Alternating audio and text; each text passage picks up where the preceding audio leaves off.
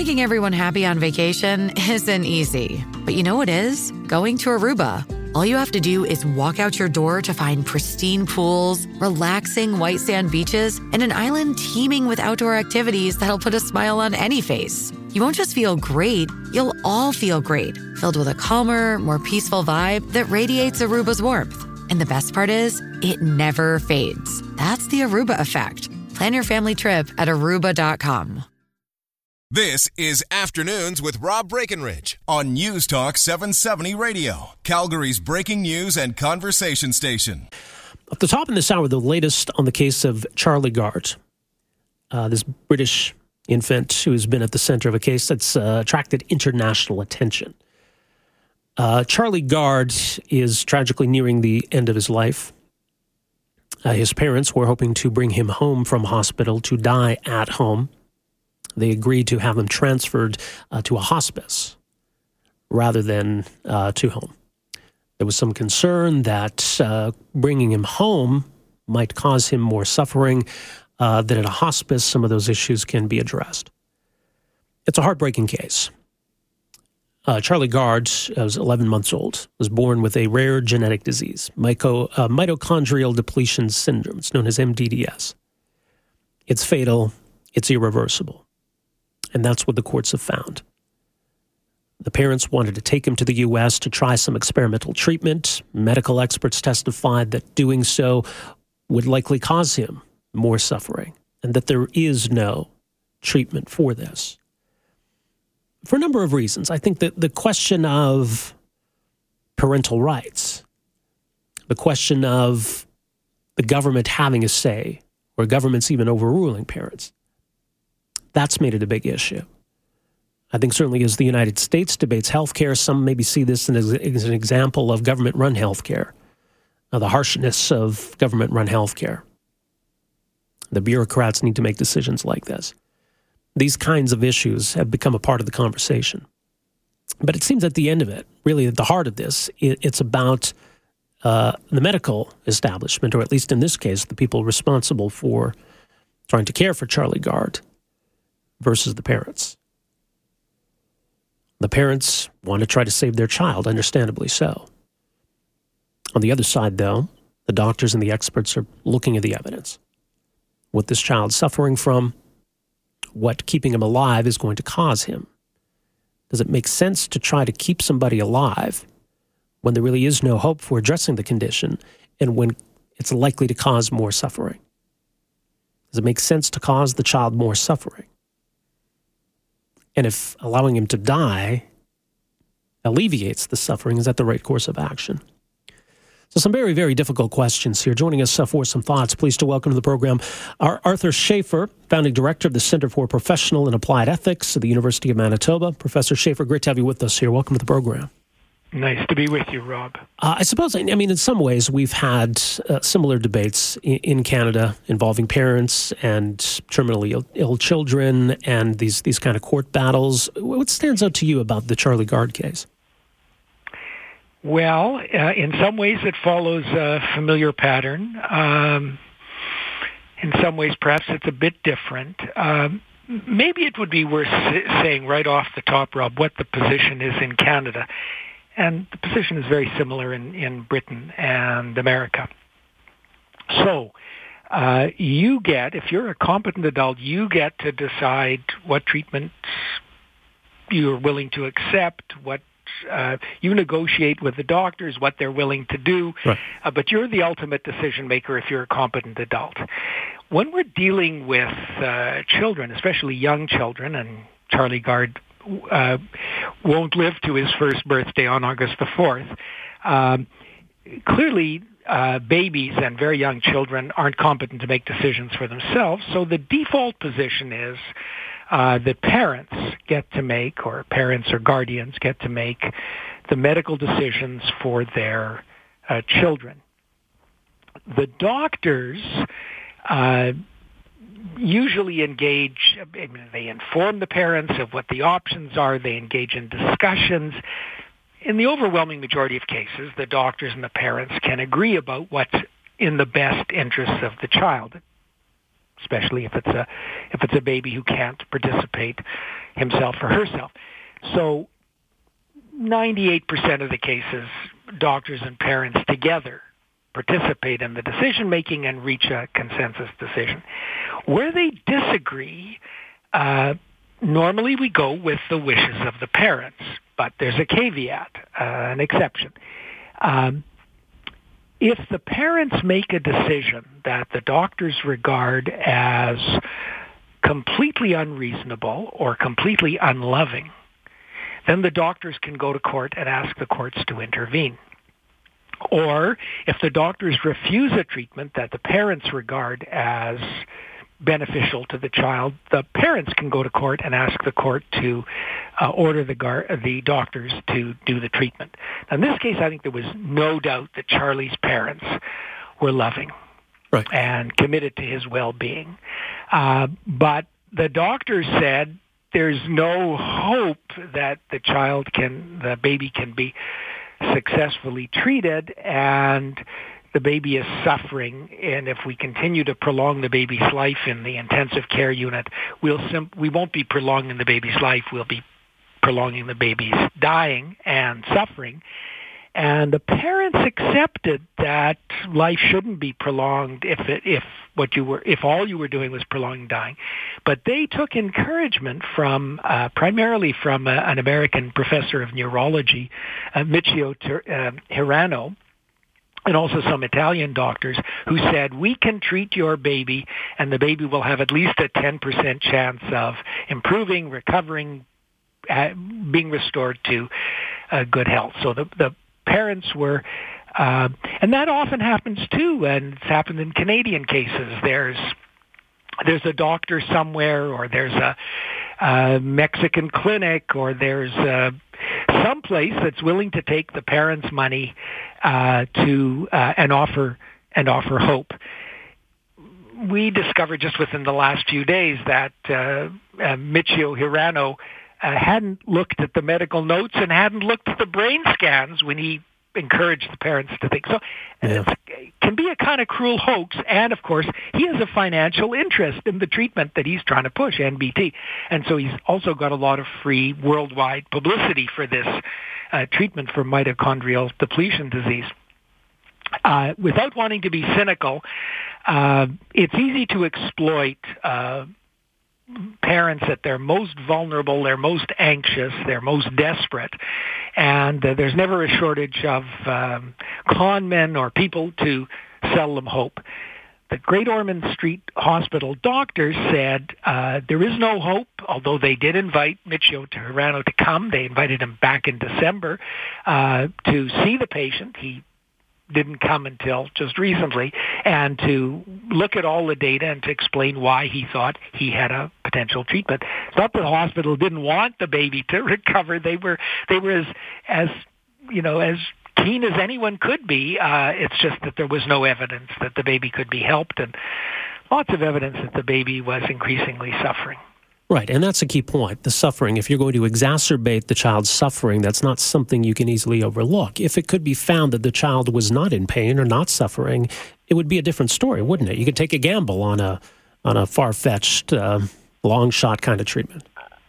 I suppose, although, um, I mean, parents can lose their life savings. Uh, we've got had several prominent Canadian cases where families have believed that um, uh, quack clinics in uh, Mexico, for example, would provide a, a cure for their uh, daughters who were dying of leukemia, and uh, uh, families willing to spend fifteen, twenty thousand dollars, uh, which they can ill afford, uh, for what is essentially uh, exploitative quack medicine. So, uh, do they have nothing to lose? Well, they have an opportunity to have a quiet, dignified uh, death at home as opposed to flying across the continent and spending a lot of money. Um, but I can certainly, I mean, all of us can understand how desperate parents might grasp at, at, at any straw. Oh yeah, absolutely, right. And um, you know, I, who knows? I maybe would do the same thing. Maybe uh, any of us would. It's it's hard to imagine being in that position. But uh, as you say, I mean, the courts can't just say, "Well, you're the parents; you get the final word." They need to consider the best interests of the child. Well, the parents wanted to uh, take the baby and the hospital uh, to and fly it to the states, and and the hospital doctors uh, intervened. They they they took the case to court because they said this is going to be harmful to the baby. The case there were several court hearings, and in every one of them, the courts agreed with the doctors. Now, one of the things that happened in this case that doesn't usually happen, mean, the other elements are sort of fairly standard standard as in in that tiny minority of cases it's often the case that the parents are desperate and the uh, get into a court battle with the doctors and often there's some exploitative medical or or pseudo quasi medical uh, clinic or individual in the background ready to make money. But one of the things that was different in this case is that the Pope intervened and there were angry crowds outside the courtroom uh, denouncing the judge and the doctors as being heartless. I I think that's pretty rough. I think that the judge and the physicians were as emotionally committed. It wasn't a case of reason against emotion. Everybody was emotionally invested in doing what's best for Charlie. It was a matter of of what's the evidence that one course or another will best promote Charlie's um, Charlie's interest. And right. uh, his brain damage was judged to be irreversible by the hospital doctors. And boy, there were second and third opinions, and even physicians brought in by the by the parents ended up agreeing with the Great Ormond Street Hospital doctors. So really, it wasn't a medical controversy. It was um, it was uh, I guess just an, an, an emotional outpouring. Well, and, and I mean, we've seen other cases where you know, we, we have the parents wanting to try one treatment and, and the medical establishment saying, well, this is the accepted course of treatment or this is the more proven treatment. So it's sort of treatment versus treatment. In this case, it's treatment versus allowing the child to die. And I think some people look at it eh, in the sense that, well, isn't our goal to prevent death? Isn't our goal to keep people from dying? But that, that's yeah. not necessarily the case, is it? Well, uh, the doctors believed that quality of life really mattered and that uh, given the irreversible brain damage and uh, Charlie Gard was also deaf and blind and had seizures and minimal consciousness except perhaps for pain, distress, and discomfort. Um, given all of that, they thought it was best for him. It's not the case that the parents had a different philosophical view. These were not parents who said, every extra moment of life, no matter what its quality, is precious. There are some people who on religious grounds think that uh, if you can get blood into a vein, if you can get chemo into a body, if you can um, do any, continue to use intensive care no matter what the quality of life, even if the patient is suffering, to live, to live is always better than to die. Mm-hmm. That wasn't the case with uh, Charlie Gard's parents. They when they were finally persuaded that Charlie's quality of life could only be dreadful, they uh, they accepted the um, the view that he should be uh, should come home to die. Right, and and it, the, yeah. the controversy was about whether there was a real chance, and and the doctor said the the only the only thing medical treatment can do is keep Charlie comfortable, and the only realistic goal. And uh, a doctor who had neither seen Charlie nor looked at nor apparently looked at the record of the scans uh, held out hope for the parents, which I think made it into a kind of um, cruel charade. Right. So in this instance, I mean, the the authorities, whether that be the, the courts or, or the doctors, just kind of an all encompassing term, but they did what they had to do. They did.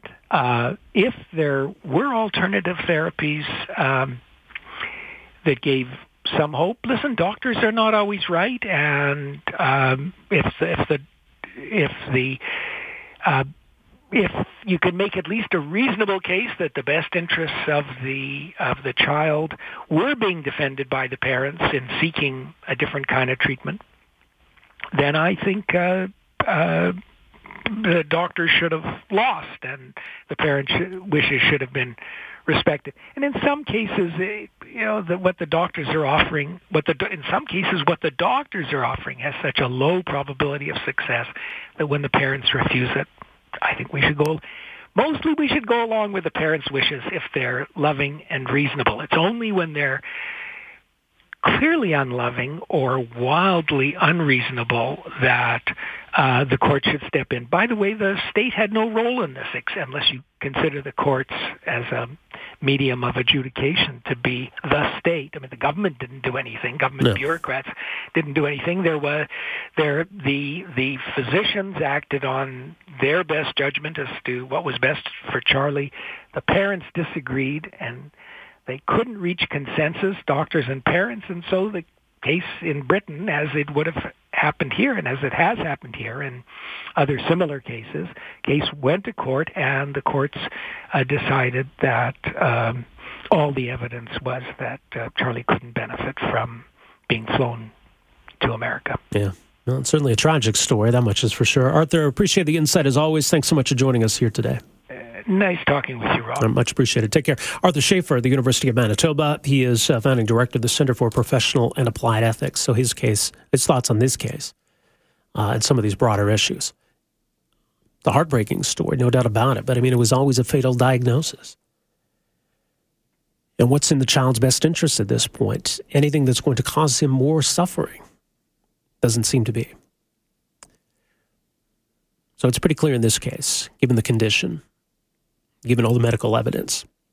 I mean, it calls to mind, remember, there was the case of that 11 uh, year old Makayla Sault, Aboriginal girl from Ontario suffering from leukemia. The doctors said, look, the best course of action here is chemotherapy. She's got a fairly decent chance of survival through chemotherapy. The Barons didn't want to do that. And in fact, even apparently Makayla said she didn't. And so, 11 years old, is that enough that she can make any kind of reasonable decisions regarding her treatment. The parents want this to be a certain way. Now, cultural issues come into play. They ended up taking that girl to a um, so called alternative clinic in Florida against the, the best medical judgment in Ontario, and uh, she later died. I mean that that's a case that, that calls to mind some of these these struggles between medical authorities and parents because parents are the ones who make medical, medical decisions for their children. Children can't make those decisions on their own. At a certain point, they can, and it calls to mind other cases involving teenagers. There was the one from Calgary, I forget her name now, the Jehovah's Witness who didn't want to get a blood transfusion. Was she old enough to make that decision? I mean, in Charlie's case, 11 months old, obviously, and suffering from, from this genetic disease parents, understandably, don't want him to die. But all the medical evidence suggests that that's inevitable, that there is no cure, there is no reversing any of this. So, last words the decision was made. He was going to be transferred from the hospital to a hospice. The life support would be removed. Um, so, it's probably a matter of hours uh, before this young boy succumbs, and, and it's a tragedy. No doubt about it. Our number here, 403 974 TALK, 974 8255. We are back with more right after this.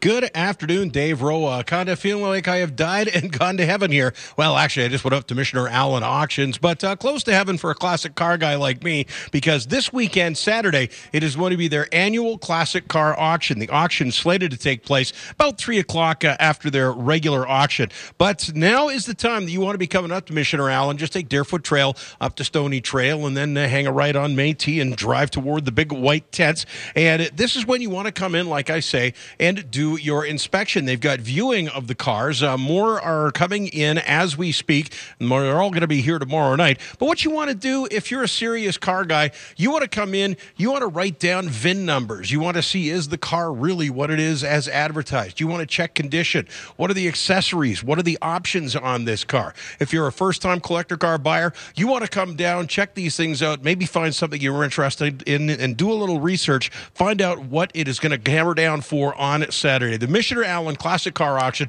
it's coming up Saturday about 3 o'clock. Afternoons with Rob Breckenridge, starting at 1230 on News Talk 770 Calgary.